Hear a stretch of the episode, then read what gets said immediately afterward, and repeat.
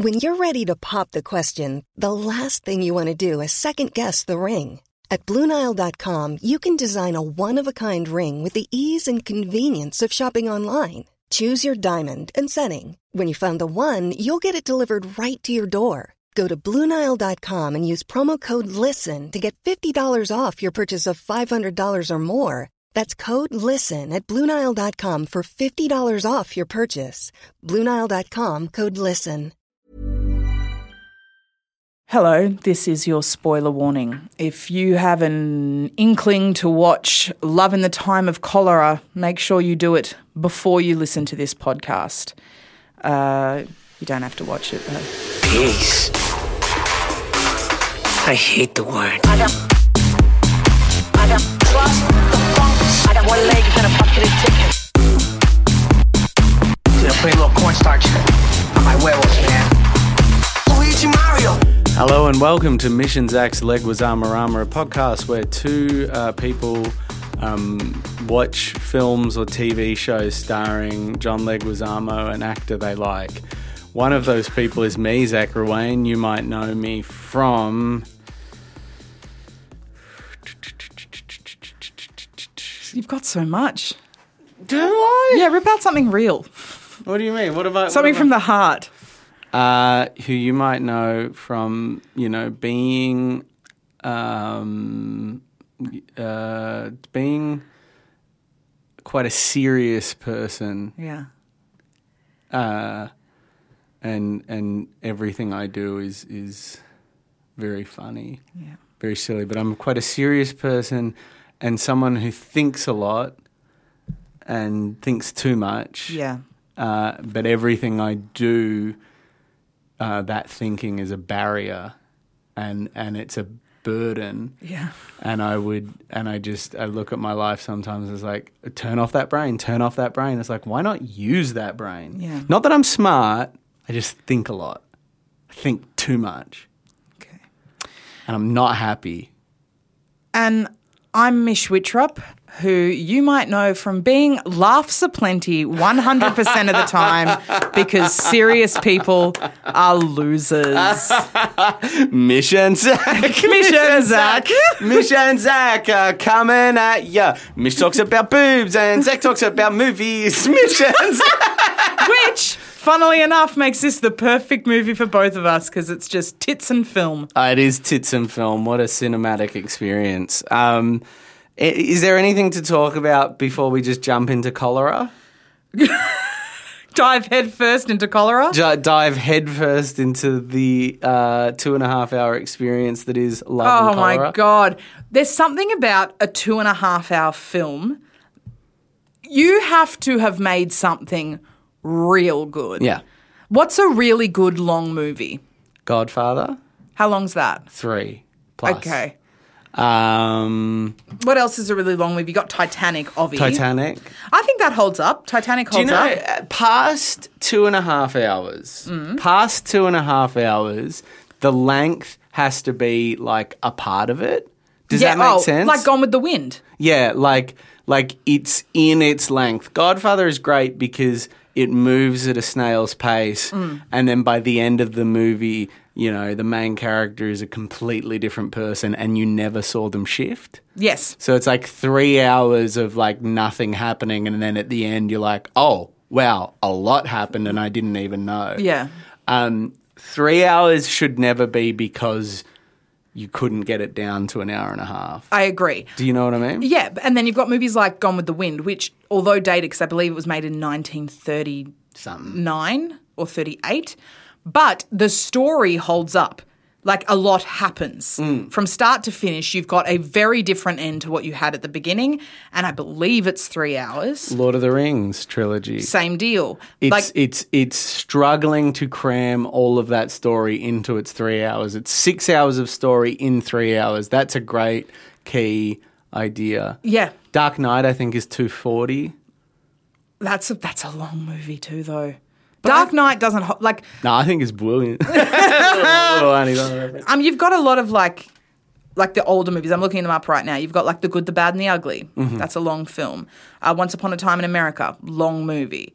Um, and I think now we have all been destroyed and we need so much stimulation from a film. Mm. I've talked about this before about how Raging Bull is amazing. It's such an incredible movie.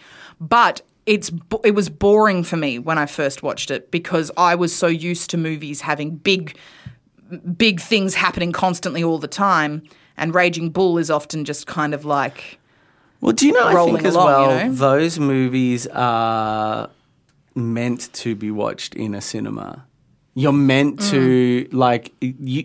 They are they are assuming Mm-hmm. you're in a dark room with no distractions, nothing else to do, just you and the film. and that's a different thing entirely to Lord of the Rings. well, well, look, but it, like that's a different thing entirely to watching Raging Bull on TV, double screening. Like, though, it, it, it's sort of sitting in it. Um, like, uh, I saw, uh, what was the one Martin Scorsese's one on Netflix that was like three forty. Oh, the Irish the Irishman, yeah. right? And that, that that could have lost twenty, but. I've not seen it because of the length. Yeah, I was right. like, that's a commitment. So I saw that at the movies. I saw that. Mm. I saw a screening of it because there were a few, and I was like, "Fuck!" It. I really enjoyed it, and because it it it travel it is an entire man's life. He starts at twenty and he gets to like eighty, and it's really really a very long period of time. Um, and you know, for all the faults in that movie, and there are a few, like there is an old man with a young face Yeah. for the bulk of the movie, but it, sitting in a cinema, you get the length, right? You go, oh, it's about when when he's eighty at the end of the movie. You've felt that entire life, right? But I don't think that movie would work on Netflix because then it becomes like a TV show. Then you're stopping and starting. Yeah, you're right. Yeah. And then it's like then it's more like a four part miniseries um, that doesn't actually, you know, it's it's a different thing. It's interesting because people are like you can watch it in four parts, and Scorsese was like, nah, No, don't do that. that's not. A, it's a different thing. Tell you what is a very good movie to see at the cinemas Mm-hmm. is Mortal Kombat. Yeah, great, fantastic. Yeah, I saw Mortal Kombat. the new one. yeah, Yeah, great. a couple weeks ago uh, at the cinemas. Yeah. Um, because so Do they have Mortal Kombat's in it? Like the characters. Do they? Oh, do, they, have, the combats, that are mortal? That are mortal. Um, like sort of. Because I've heard there's not much Mortal Kombat in Mortal Kombat. No, there's one like the final the final scene is a combat that seems quite seems quite mortal. But I so funny story. um, I booked tickets ahead of time to that movie because I was like, this is something nice for my partner. I'm mm. doing something selfless because I couldn't give a fuck about mm. Mortal Kombat. But I'm like, you know what? We're gonna go see a movie. I'm gonna book a movie that's right up his street. Mm-hmm. So I was like, hey, baby, I bought you a present. Mm-hmm. And he was like, oh, what'd you get me? And I was like, I got you a ticket and me a ticket to see Mortal Kombat Yeah, at great. Hoyts Melbourne Central. And Great he, was, choice and he goes, cinema. thank you. And he goes, oh, thank you so much. Thank you. Like, awesome. Yeah, cool. Like, that's a Saturday and we can do a bit of shopping beforehand and maybe go get like a bit of lunch. And I'm like, yeah. And I was a bit like, oh, you don't seem too happy about this. I was like, oh, are you, have you seen it? Or, Like, it's only been out for a bit. He's like, no, no. It's just like, I'll be honest with you, Shell. Like, I'm not really into Mortal Kombat. Mm. I was like, oh, well, fuck. So we went and saw a movie that neither of us really wanted to see That's great. But f- mind-blowingly entertaining Oh, on yeah. the big screen. I'm sure if it was on Netflix and I put it on, I'd be like, this movie sucks.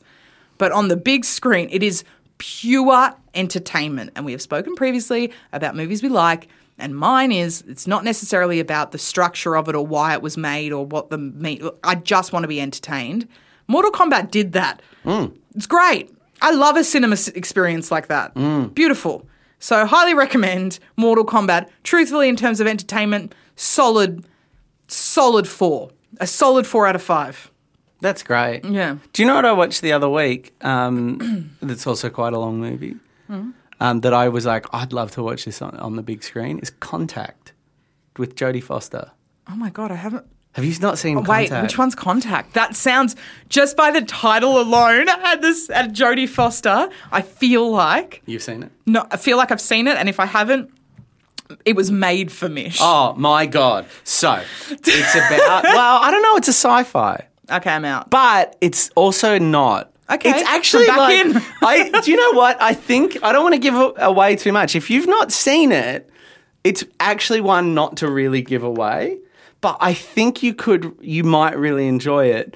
It's it's Is it on Netflix? it's on. No, I think I bought it. I think I was. We was flicking through it, and I was like, I really want to watch Contact starring Jodie Foster. Yeah. you know when you have one of those Yeah, yeah, moments. Um, but basically, it's about. Uh, it's she is someone who listens for patterns in radio waves coming from out of space Mm. to to um, hear from aliens, like if there's an other life. And she's this really promising scientist, and and people are like, why are you wasting your time on this? And then you know maybe they hear something, and, Yeah, yeah. and, and the journey goes from there. But it's it's really str- strange because it's a massive budget movie that's more character drama than anything else. Yeah. It's it's but then it goes in, in it goes places that you don't expect it to go. Okay. Um I think the less you know the better. Um, Okay. but I think that's a movie where I was watching it there's this moment it's purely a moment that's not like big budget. It's just this like close up Mm. of like her face, I think, and I was just like, "Fuck, that would be great on a big screen." Like that's a shot. That big Mm. close up of her face is meant for a big screen. I think that's. I love those moments. There's certain films that are just like. Eighth Grade was one that I found surprisingly good for the big screen as well. I reckon. So I saw Interstellar last year for the first time. Yeah. Didn't like it No, it's fine. because it's sci-fi. Um, but I reckon I would have enjoyed it more on a big screen. Yeah, that was a big Yeah. screen one. Yeah, because I think just on my little 38 inch dick. No, sorry.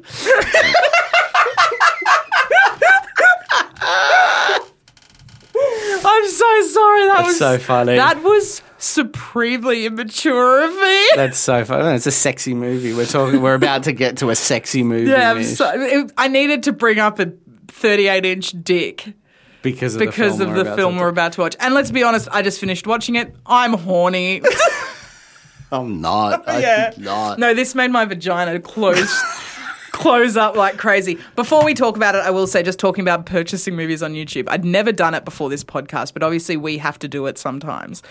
And since I discovered that you could rent films on YouTube, I have rented a couple. Yeah, I I do that. Like I'm I'm quite the fiend now for like. Hmm. Yeah. We have uh, so many fucking like streaming things. Yeah. And we'll scroll through all of them and then like rent. Yeah. Contact starring Jodie Foster. Oh, no, I get it. I rented a movie that I saw when I was like maybe 13 or 14. And I remember it loving it when I was younger. And I'm like, fuck, I've got an inkling to watch that. And it's called The Good Son with Elijah Wood and oh. Macaulay Culkin. Yeah, I know of it. I've not. Oh, and then I rented most it on YouTube. I rented it on YouTube. It doesn't hold up. It's not as good as I remember, but for Kind of Damien Omen vibes, isn't it? Like one of them's an evil child. Yes, and one of them's a good child, Yeah, and the evil. No one thinks the evil child is evil, but he tries to drown his sister in a lake, and Yeah, I remember. Um, I have seen it. he I saw it on the telly. he shoots a bird, Yeah. and stuff. Yeah, it's very much like one of those movies that would have been on it like after the eight thirty movie. You know, the eight thirty movie on Channel Like, Seven. Yeah, that's I think when I saw it. Yeah, I and think then- it might have even been like like my parents were watching it. Yeah. and it was like go to bed, and I was like, oh, this is scary. yeah, you watch like Forrest Gump at eight thirty, and then come eleven o'clock, The Good Son comes on. Yeah, yeah. Um, but I would recommend it again, pure entertainment, but not a great film. But I am really into renting movies on YouTube, which is ridiculous. But no, I hear what you're saying. Just coming back to Interstellar, yes, that is a good one on the big screen. Interstellar is very, very, very similar. It's a great. It has a lot of good stuff. That film. Um, uh, 2001: A Space Odyssey is a sort of uh, like a big inspiration for Interstellar, and that's a movie that. Uh, the Astor Cinema, you know the Astor in St Kilda, so it's like a big single screen picture house for, for listeners not from Melbourne, and they um, they used to own a a, a 70 mil print of mm-hmm. that film, and they would do it once every six months and do seasons of it and stuff. And it is like that's a film where it's funny. There's older films where I go like people are like, "Oh, that's boring." There's- It's like go see it on a big screen because when you see it on a big screen, that's kind of the point. Yeah. they didn't know that their film would ever be seen on something smaller than a big screen. Anything Yeah. pre 1980 they didn't know like it was only ever for the big screen. So when you're watching it on your little TV, it's not it's not that was never a part of their decision making. It's a very good point. A very, very good point. Do you know, fun, well, one last thing before we talk about fucking love and cholera. I am watching X Files. Oh Really? Yeah. That's great. X Files was a show that my my mum was really into when Yeah. I was like eight. Yeah. So I saw it a lot, but I couldn't tell you anything that happens. But fuck, I should watch that too. I'm telling you.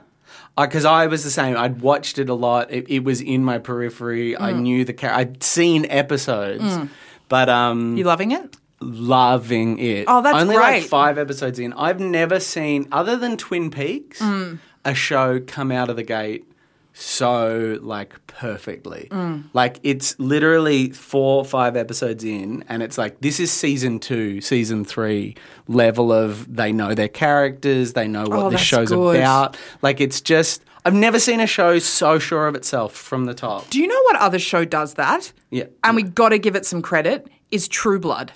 Right. Have you ever seen it? No. Okay, season one of True Blood. I rewatched that in lockdown, 2020, one of our many, and it fucking is so good for that. It builds every character perfectly. You're invested in everyone, even the cunts. And I just I remember rewatching season one and then didn't watch further beyond that because season one is kind of like is easily the best season.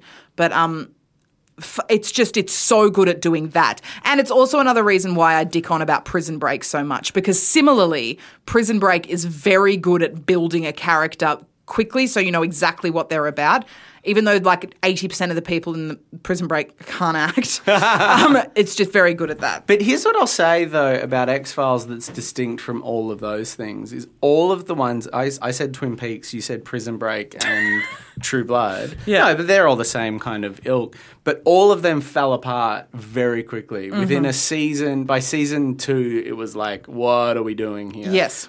a show usually that comes out of the gate strong doesn't have legs. X Files. I remember the latter seasons. It gets pretty crazy. Like it gets Yeah. pretty, but it it came out of the gate strong and had ten seasons. Yeah, it's good isn't It, and that's the thing. You're watching it, and it's just like it's the setup. It's so clearly, you know, because the whole thing is Mulder. Um, it believes, and Scully is the skeptic, right? And I is thought, scully gillian anderson yeah. yeah And it's Mulder and Scully, and he believes he believes in aliens, and she's like a skeptic. And I was like, queen Queen. And I was like, oh, this is going to be like really weird and it's going to get weird really quickly. Like they've seen aliens every episode. Mm. Why is she still a skeptic? But like it's it from the top is like it's not that she's a skeptic per se. It's not that she doesn't believe in aliens. It's that she doesn't assume. Yeah. She uses empirical evidence. So it's like there's an almost an element like I think within a season she'll have seen enough aliens to be like, look, Mulder, it could be aliens. We believe in aliens, but let's not assume mm-hmm. here. And it's like it's just great. It's so good. That's so good. And the reason why I was going to say was that they filmed it. They they. It, I was like watching it. I'm like, wait, this is from 1992 and it's in widescreen. Have they like cropped it? And apparently, when they made the film, I think this is so interesting and it isn't. And I need you to change the topic as soon as I've said it. yep sure no problems I was like, why is this in widescreen? Because like um, The Simpsons recently on Disney Plus, there was a bit of controversy because they were chopping off the top and the bottom to make it fit our widescreen TVs, but actually the image is meant to be a square, and that was ruining the visual joke sometimes. Um, are you serious Twin Peaks is the same. Like TV used to be shot in the square, um, and if you're like a you know as the director originally intended or the showrunner kind of person, actually with TV from that era, even if you've got a widescreen TV, you probably want to get like uh, not the square. It's like four three. Like you want to get a five whatever, like that kind of ratio. Whereas X Files was widescreen. I'm like, that's really weird. And then I looked it up, and they shot everything for both.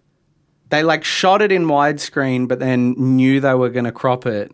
They they were like they were like in 1991, 92. They were like, there's going to be widescreen TVs within the next 10 years, so let's make sure we have this clever widescreen." cookies Isn't that like?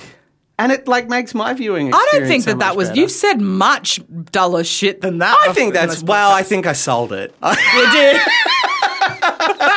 Uh, yeah. you, you had me from the first word all the way down to the end. I knew how boring that was as a fact. I knew I had to sell it. Like, um, but yeah, they shot it in wide for the, but they, like, and then they cropped it for the TV. Then knowing that one day it would be wide, and now I get to enjoy the show in widescreen. Anyway, X Files, top notch. Give it a go. We can watch it. We can chat about it. I'd love that. We still, I'm, I'm, s- I'm still waiting for you to either invite yourself over to my house or invite me over to yours so that we can watch Funny Girl together. Yes. Um, I haven't seen Funny Girl in years, and I miss it. I was listening. I've I never seen Funny Girl. I was walking my giant puppy yesterday, uh, and I was listening to the Funny Girl soundtrack as I walked. So if you saw me walking my puppy and I had them tunes in, I was listening to Barbra Streisand singing uh, "Don't Rain on My Parade." That's great. It's great walking music. Ready to pop the question? The jewelers at BlueNile.com have got sparkle down to a science with beautiful lab grown diamonds worthy of your most brilliant moments. Their lab grown diamonds are independently graded and guaranteed identical to natural diamonds, and they're ready to ship to your door. Go to BlueNile.com and use promo code LISTEN to get $50 off your purchase of $500 or more. That's code LISTEN at BlueNile.com for $50 off. BlueNile.com code LISTEN. Um, should we Yeah, uh, talk read. about tits dipped in cholera? So can I?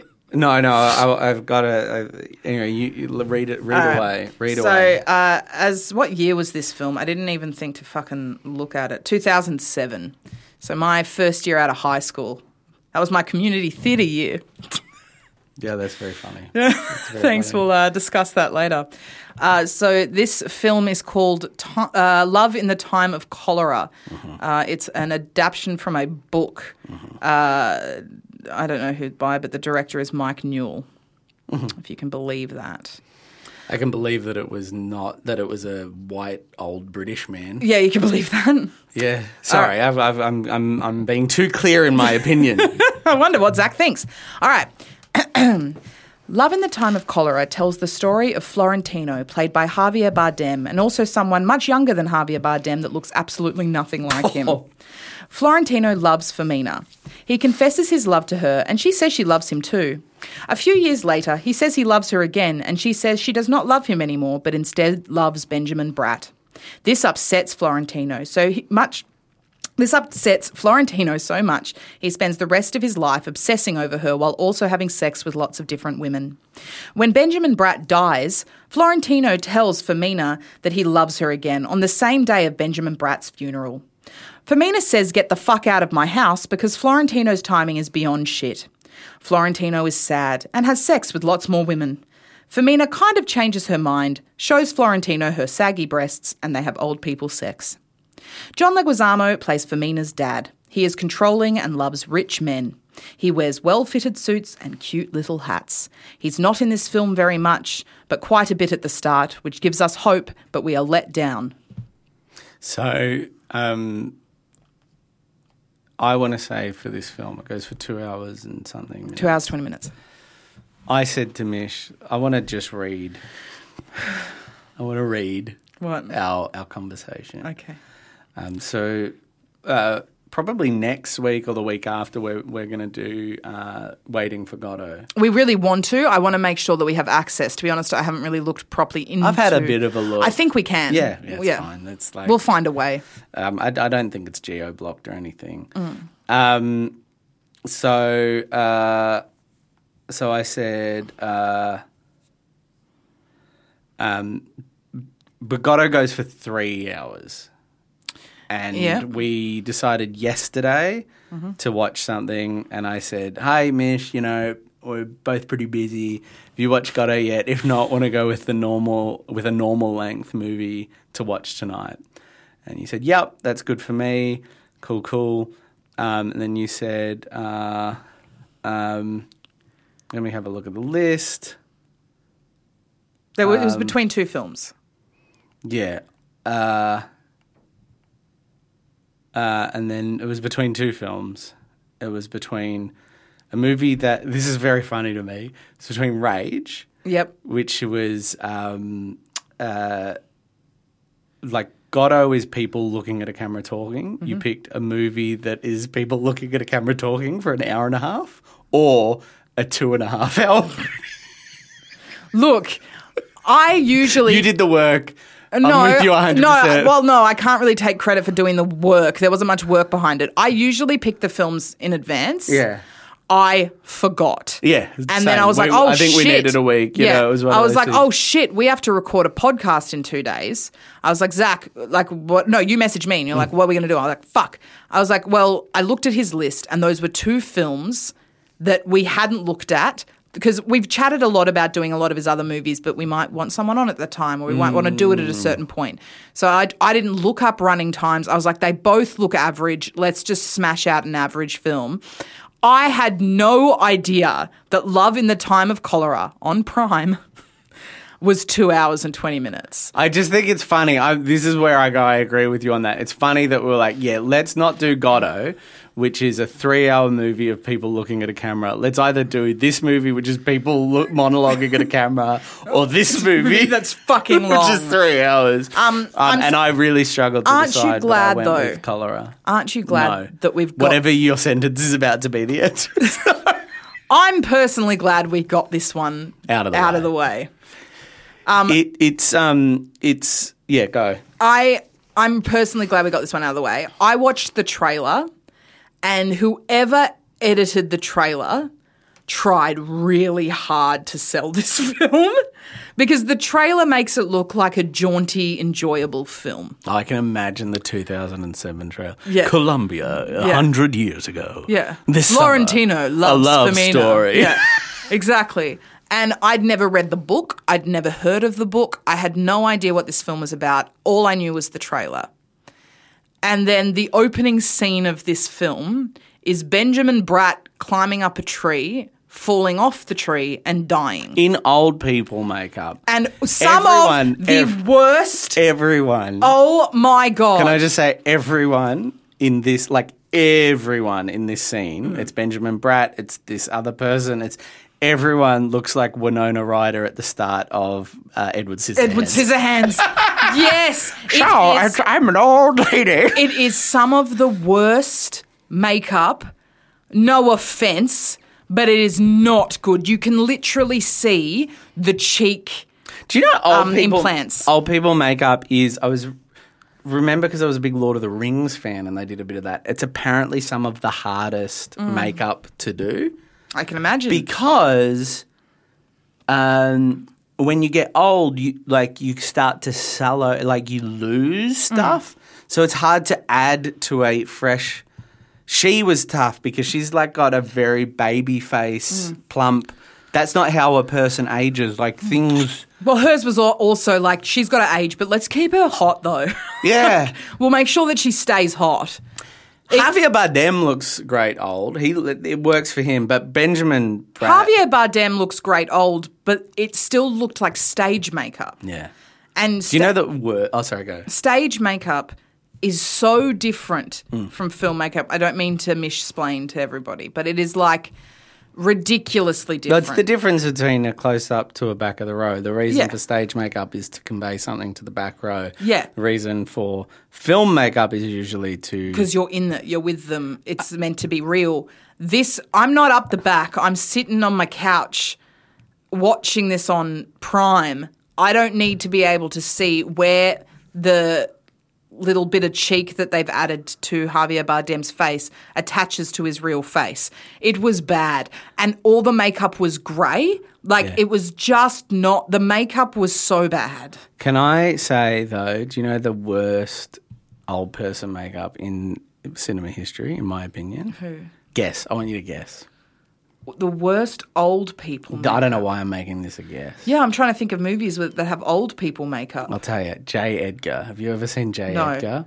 Oh I'm going to look it up right now. my god, Armie Hammer. Oh, who, yeah. who, no comment on that. Yep. um, on that stuff, on that whole Armie Hammer thing. But Armie Hammer is this buff, big, strong man. But see, J- so Leonardo DiCaprio done old looks bad.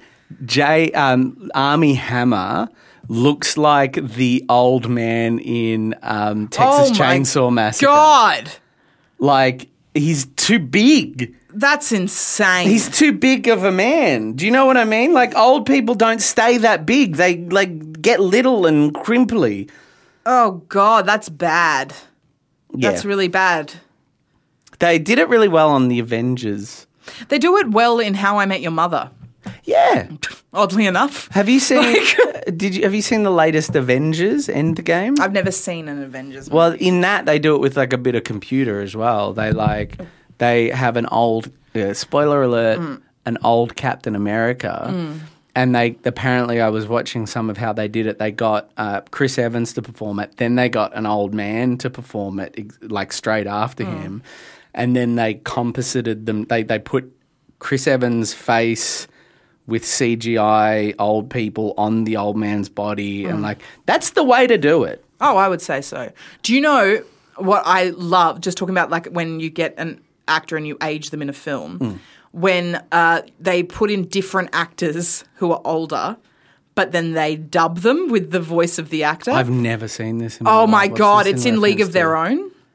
Wow. So in League of Their Own, Geena Davis as an older person. that's ridiculous because the uh, that you nine times out of ten the part that works the least Yeah. is the voice. Yeah. So Geena Davis's character. No, no, no, no, no. That's what. Oh wait, no, wrong. So, like- so Geena Davis is in a league of their own. The, the she is arguably the protagonist in that film.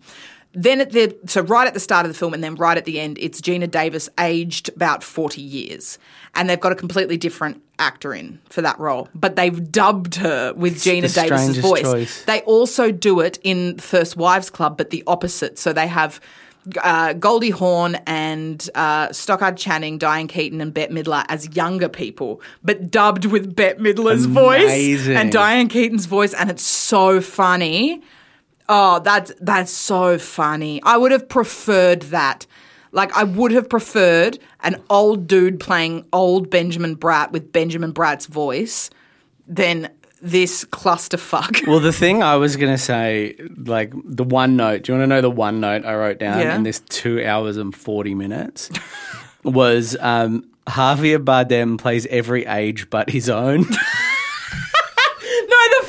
No, the funniest thing ever. And you've got, I'll credit you to this. This is funny as shit. Because So- I like I broke my own rule. The Yeah. whole don't comment. well, yeah, I was really I surprised. couldn't. So I couldn't. I was an hour in, and I was Zach like, I doesn't let me message him during films anymore because A, he's usually not seen them yet. Because I watch them before he does, and B, it ruins. it. Like we like to save it for the pod, Yeah. right? So my opinion of this film, Zach has had no idea about a film that we're talking. Like Zach doesn't know my opinion of a film until we're sitting down and we're recording it. So you guys find out pretty much like the same way Zach finds out, right? Last night, obvi- we without discussing it, we were both watching the movie at the same point at In- the same in- time, in, like, unison Which, almost. By the way, Zach, very cute. Do you want to know the funniest layer? Yeah. Um, I'm trying to uh, get fitter for like live performance and stuff. Mm. So I'm trying to do 10,000 steps a day. And I um, was watching the movie on a treadmill. Oh, that's so 80s of I you. know. And it was tough. I mean, it would have been so much easier to just be like, bah. But I was like moving, so it like was keeping me actively engaged. so in this- funny. Anyway, that's just a funny layer. No, I love to that. to it all. Um, and Zach messages me, and what did you say? You were just like, I, I literally I messaged you. I didn't message you an opinion. It was just as I watched it. So I this is really like this ha- has to have some context if Mm-hmm. you've not seen the film. So they start the movie as they're old. And then it goes back. Yes. Right? So they do old people makeup. And then it goes back to them in like their 20s, Mm-hmm. right? Javier Bardem at this point is like 40, 45 as an actor, right? Mm-hmm.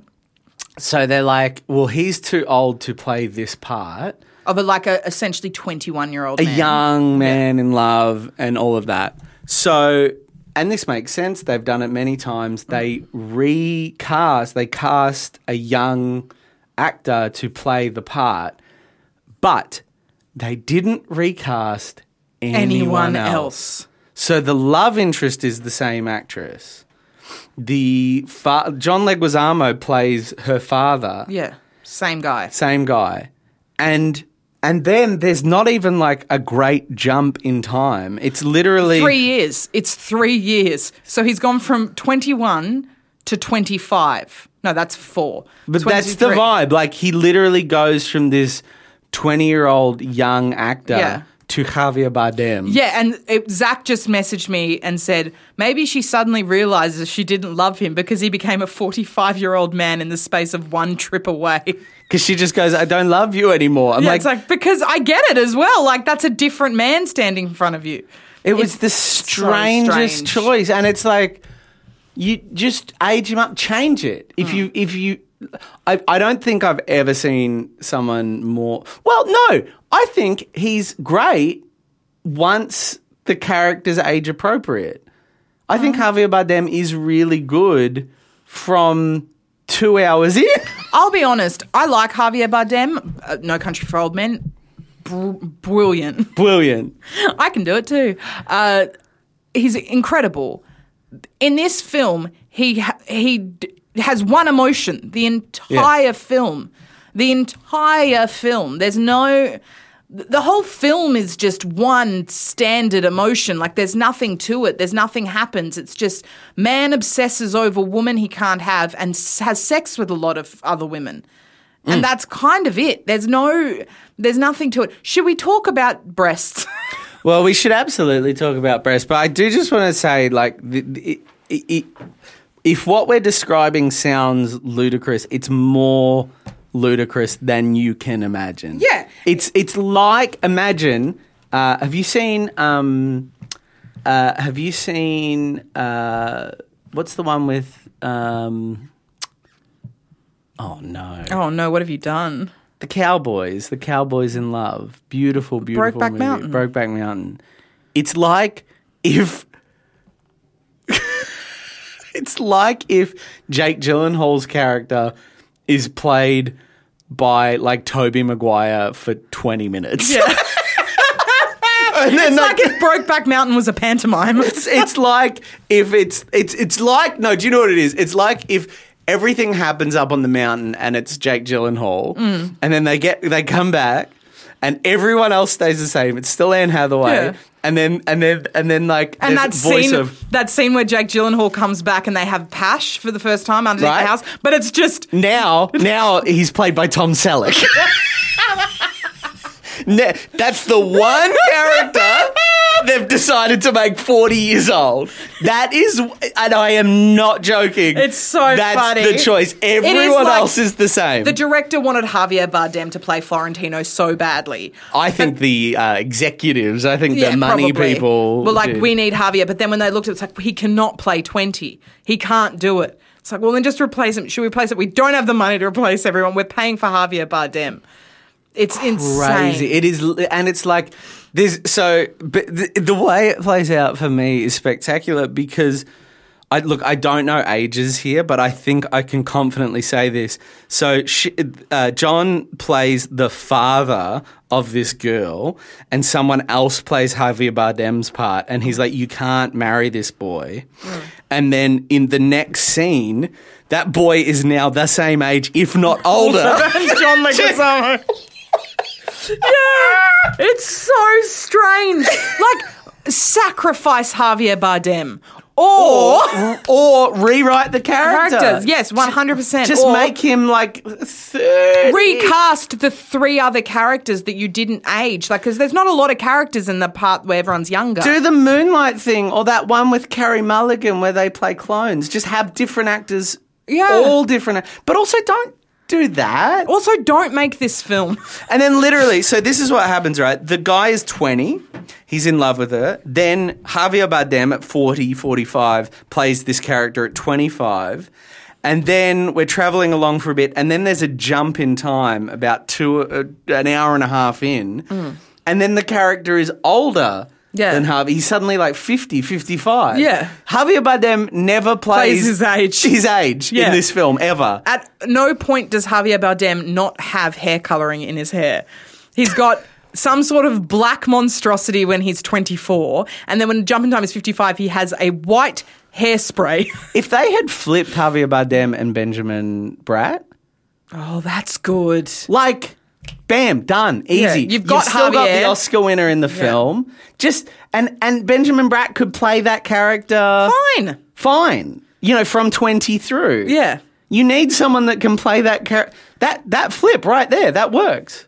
I wonder if Johnny Legs could have played the character. He did True. it. He did that character. He's done versions of that character in um, the one with the matchsticks, the the uh, hopelessly romantic. Oh, character. Pyromaniac's love story. Pyromaniac's love story. It's a comparable kind of character. Just Yeah. this like um, love and passion and Mm-hmm. and Sweno. Sweno. He's done Sweno. This is yeah. It's it made me mad. Uh, yeah. Um, sorry, go. You want to talk about the boobies? I think I think we need to address the boobies. We have to talk because about the boobies. Not only so this film had Javier Bardem Mm-hmm. and tits. That was the two main characters in this film. I've never seen so many boobs in a movie. And boobs, like boobs. Yeah. I don't use the word boobs often, Yeah. but there's a lot of boobs in this movie. A boob. And we're not talking side boob. like boobs. We're not talking someone's back when they're naked, so the idea that, oh, there's some boobs here. It's just like there are boobs in this film. And just like like there's a couple there's some butts here and there, but no, like it's not. but I there's didn't- a lot. I There's didn't like- see one bottom. I we saw, see like one we see Javier Bardem's bottom once. Uh, but this is what I'm like it's it's there's no side boob, there's no back, there's Yeah. no bum. It's just like a lot of boobs. like that's the nudity we see is Yeah, boobs. And We don't see a lot of kissing. We don't see a lot of hugging or foreplay. It's just boobs. There's so many boobs Oh. in this movie. It's it's um I just want to say generally speaking, uh, this is a movie and I imagine the book you said it, you're like, I imagine Yeah. the book's really good. Uh, there's there's I remember reading a thing, I think it's Thunderball. Th- Uh, no, no, it's another one. There's a Bond movie. Apparently, the best one of the best Bond movies um, came from one of the worst Bond books. And I remember reading this like in depth thing once where they said it's a fascinating thing that some of the best films tend to come from some of the worst books, Yeah. and vice versa. Mm-hmm. Because there's something in when you adapt a book, you can't be too loyal to it. yeah. And you said it. You were like, "This." I. You were like, "I'm sure it's a good book," and by all accounts, it's a great book. I've not read the book, but this felt like, like the script was just the book. Yeah. Like they just rocked up to set and they were just like said the stuff. Yeah, I have not read this book either, but you also said outside.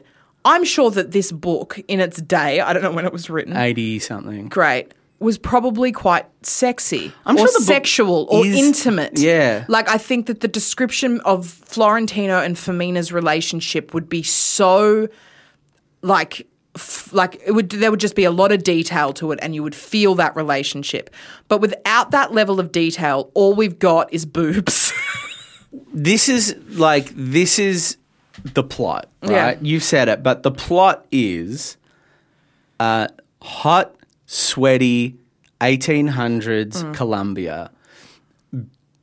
Beautiful young man loves a beautiful young woman. yeah forbidden Sh- love She marries someone else who is also beautiful.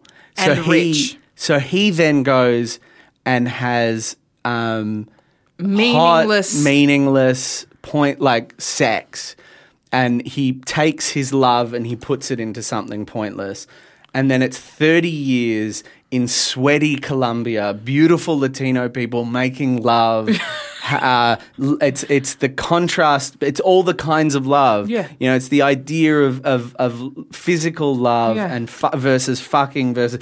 It is the most intensely erotic elevator pitch I've ever heard. Yeah. and the least sexy movie Oh. I've ever like. They, I was. lit- they took all of that, everything you just said, so beautifully, by the way. That was Thank you. beautiful. Everything you just said, they took all of that and they mashed it up and they turned it into boobs. There's a bit in the movie where I checked out, which is the first sex scene between the love interest and Benjamin Bratt. oh, yeah. and uh, I think it's meant to be awkward. It's meant to be um, uncomfortable because that's not the person she was meant to lose her virginity to. She, it was meant to be, right? But it's not meant to be like licking their hands to finger each other. Yeah. Oh, it's just like, it's like, it's just like, ugh. Yeah, and there's scenes in it that are meant to be, like, I think they're meant to be sexy. And I'm just like, ugh. Well, it's, it's not trusting. It's not trusting that your audience or your viewer has had sex before.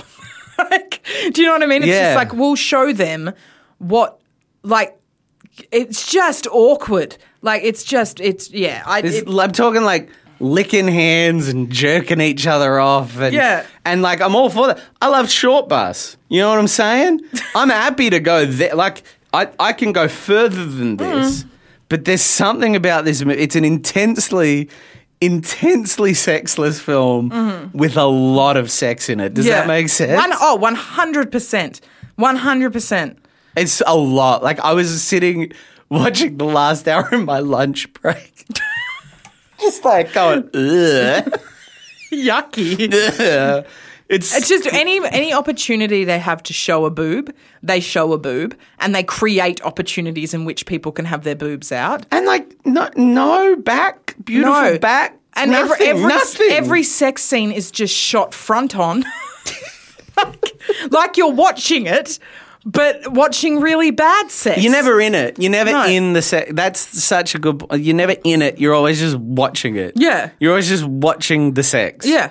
And it's just like What's a movie that that you think has beautiful sex scenes in it? Then Oh, that is tough. That it's a tough one. It's a to get really right. like 'cause as you, I was thinking about it, it's like, is there anything I've I've said I've probably said it before on this podcast. I think one of the sexiest scenes in film is in Dirty Dancing, and it's their first like when Baby and Patrick Swayze have their first intimate moment together outside of outside of dance, and they like she's like i you know i can't leave this room because i don't want to be anywhere else except with you.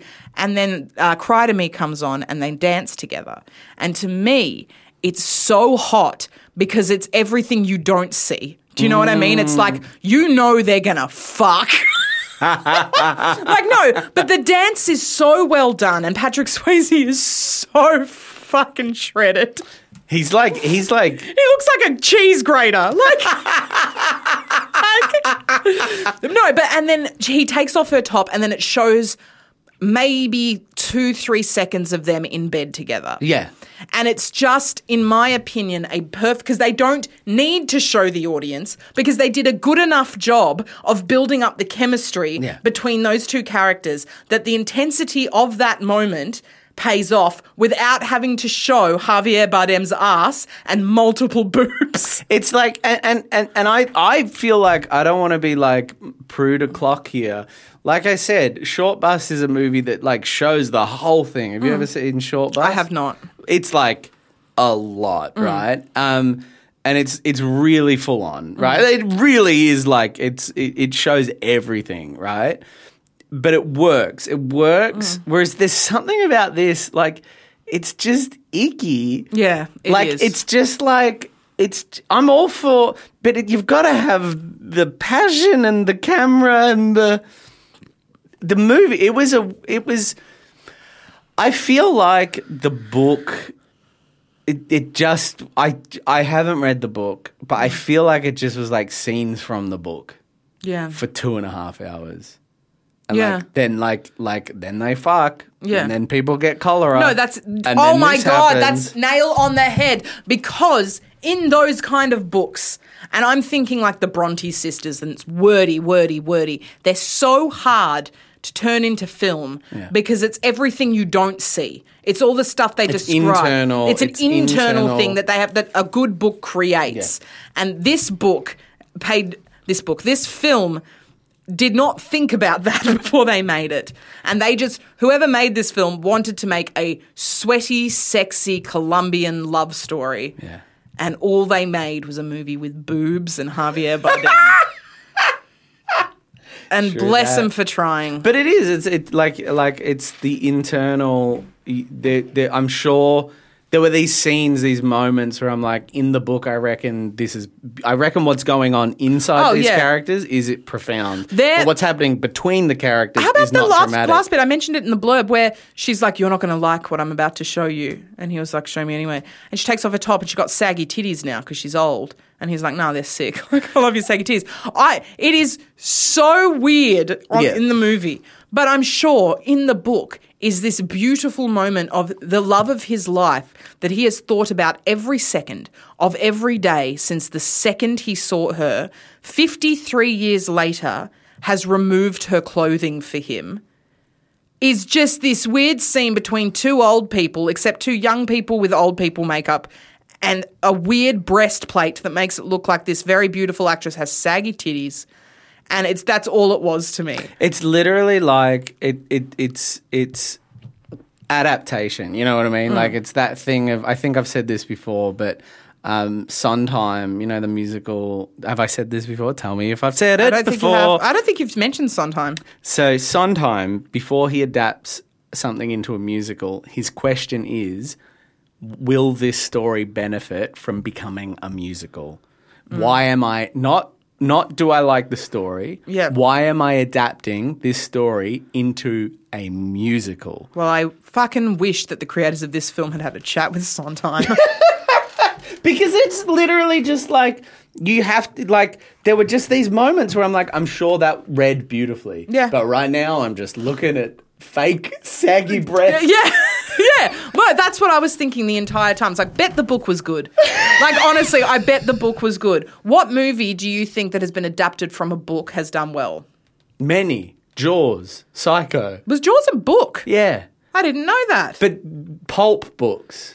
Um, uh, I think that I think that uh, I think that novels, big. He- I, I'm sh- there are examples, and people will s- point to them. Godfather, but like. Yeah, I think that pulpy books tend to adapt better into films because they are driven by the same thing. They're driven by action. Mm. Film is driven by action yep. great novels are driven by the internal conflict, and it's mm. very, very hard to put that in a film. So, like this adaptation was just like the thing, the beats of the story of the book, but that's probably not what made the book special. No, I agree. So I think pulpy things. I think um, Um, I'll say just very quickly one of my favorite books is Lovely Bones. yes, Not a great film. I watched that film t- for the first time like two weeks ago. Not a good film. They don't do it justice. They really don't. I will say that Stanley Tucci Is so good. is so good. But no, I don't think that I don't think it works. I don't and same thing with The Dressmaker, another really, really good book. Not great for the movie. I Because think- that is all about internal. It's all about what the characters are going through. The Dressmaker, Rosalie Ham, very good book. Um, and the film just doesn't get it. it's I think it's just the sort of thing of like in the act of adaptation, you can't just tell the story. You have to go what is special about this book and then and then use the language of film. I think a great adaptation, I've not read the book, but a great adaptation is We Need to Talk About Kevin I've not seen it. that is a great, great film. And so the book is written all from the perspective of it's I think letters. It's written as letters to Oh, wow. to the father character. It's written by um, the main character, right? The film, so it's all first person. The mm. film has no reference to the letters, has no narration, has no um, none of that, right? And people are like that's wild, but the film is really, really, really effective, and That's I, cool. I love the film. It's a full on film, but people I know that have like it. It's it asks what's special about this book, and then it mm. makes a new piece of art. Mm. Whereas just like if like they'd done that, like like they would have had to. There's bits in this where it's like writing. It's Yeah, like, it's ugh. fucked. Um, what this is completely off topic, but No, what you fine. would from I'm feeling. I'm vibing. I'm vibing. That Sorry, guys. Get set. We're doing. this is gonna be a two-hour one. No, it's not. it really isn't. Um, just you talking about that particular film slash book about the letters and stuff. It reminded me of a documentary um, called Love Gilda. Have you seen it? It's the story of Gilda Radner, and all it, it's kind of based around a bunch of letters or diary entries that they found that she would always sign "Love Gilda," and the diary entries are read by SNL actors, Oh wow, and it's her life story. And Gilda Radner is a is very good. that's great. Yeah, and just made me remember that, and now I want to watch it again. It's just, I think the thing is, it, it, a good book doesn't necessarily make a good film. No, I agree. Although it, the bones of this story could have made a really great film. With a, I think it could have made a very good mini series. I, think- think you need. I think these books need time. You and the, Oh, no, they gave I- it two hours and twenty no, minutes. no, I, I, I think I think it's a long film. I think it's a long film, but I think of uh, it, it. It reminded me in parts of other things. It reminded me of Moonlight, which is a beautiful, beautiful story Yeah. told over many, many, many years of of two people and a forbidden love and everything. It reminded me of. Um, I keep forgetting its name, even though it's one of my favorite movies, Brokeback Mountain, which similarly tells a story. Mm-hmm. God, that's a good movie. That's a movie set over twenty years. I- If if they had been able to simplify it down to these two people and their their love over twenty years, I, it could have been a great film. Because I can think of two examples of films that have told similar stories that are two of my favorite films, mm. and that's Moonlight and Moonlight and Brokeback Mountain. yeah, no, you're right. and and and it's just like It's funny you say the Brokeback Mountain thing because that makes a lot of sense. But it's similarly with Brokeback Mountain, it's what you don't see.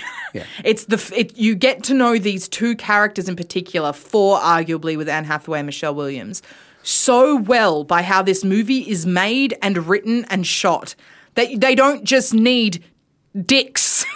Like, they don't just need Heath Ledger's dick. But I mean, like they they they go there. I mean, they, they Yeah, I know, there. but but th- those scenes are like much more sexy than Yes, I agree. It's but they didn't just go. Well, we need to show that they've had sex or that they want to have sex. Yeah. So we'll just sh- do a shot of Heath Ledger's dick, and then I reckon that'll be enough. It's like it's not enough. It's not enough. What's interesting though is Brokeback Mountain is an, an adaptation of a novel novella, Mm. and that's of note because the the story of the novella is kind of the same story. Like it's the right kind of length. Mm. When you're chopping down a novel, it's a bit of a beast. I think. I agree. Um, yeah. Wow. Should And- Yeah. Should we do our Leguizamos? Yeah. We didn't talk about Johnny Legs much in this film, but this Johnny Legs isn't in this film, Emma. no, no. I wanted more Johnny Legs. Johnny Legs in the lead would have been better. I'll I say that. agree. Do you do you? But I was just thinking when you were saying that before.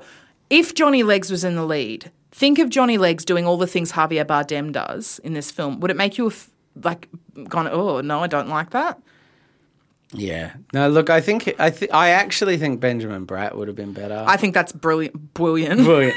No, I think that's really the flip. I think you need someone that's just like, well, here's here's here's what they could have done. They could have done the Moonlight. Mm-hmm. They could have done it like they could have gone, all right, three periods. We have them as old people, we have mm-hmm. them as in the middle, and we have them as young, mm-hmm. and let's cast three different people.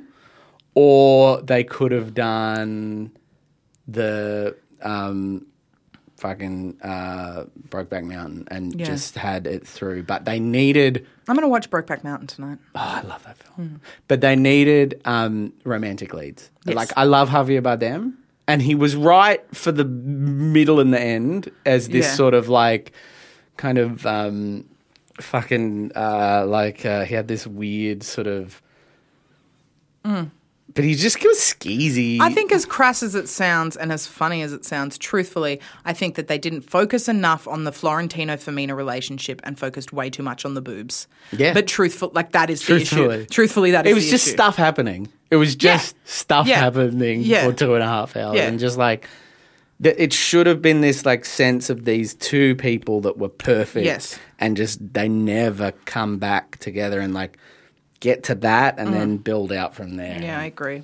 Too probably too good of a book. Probably too good of a book that if you did an adaptation that was like what we're talking about, it would have been too different from the book, and everyone would have been like, ah, I think they were, I think they were stymied by a good book. I agree.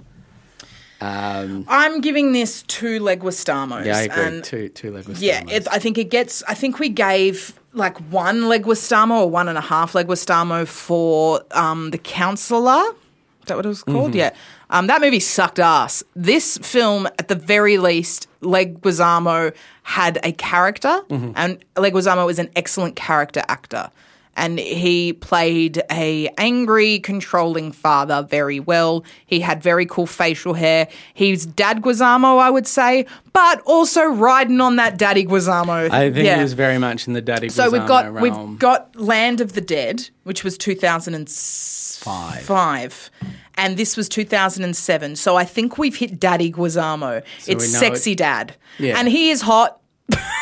like straight up he's hot. This is the, He wears a a jaunty hat at one. I one can't point. express how many attractive people are in this film. oh yeah, everyone's This hot. is all wonderful actors that don't get enough o- opportunities. Mm. Uh, they're all beautiful, Mm-hmm. um, let down by some old British man, just like, oh, we're gonna have some boobies here.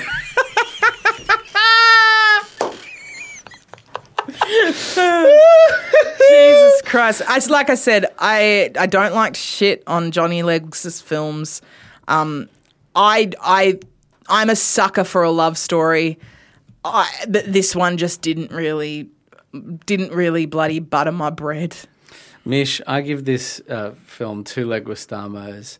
Um, I think all art, when you boil it down, is about sex and death. Mm. This was a film about love and cholera. Close, but no, No cigar. cigar. Very good. Very good. Um, Hey Zach. yeah. See ya. See ya.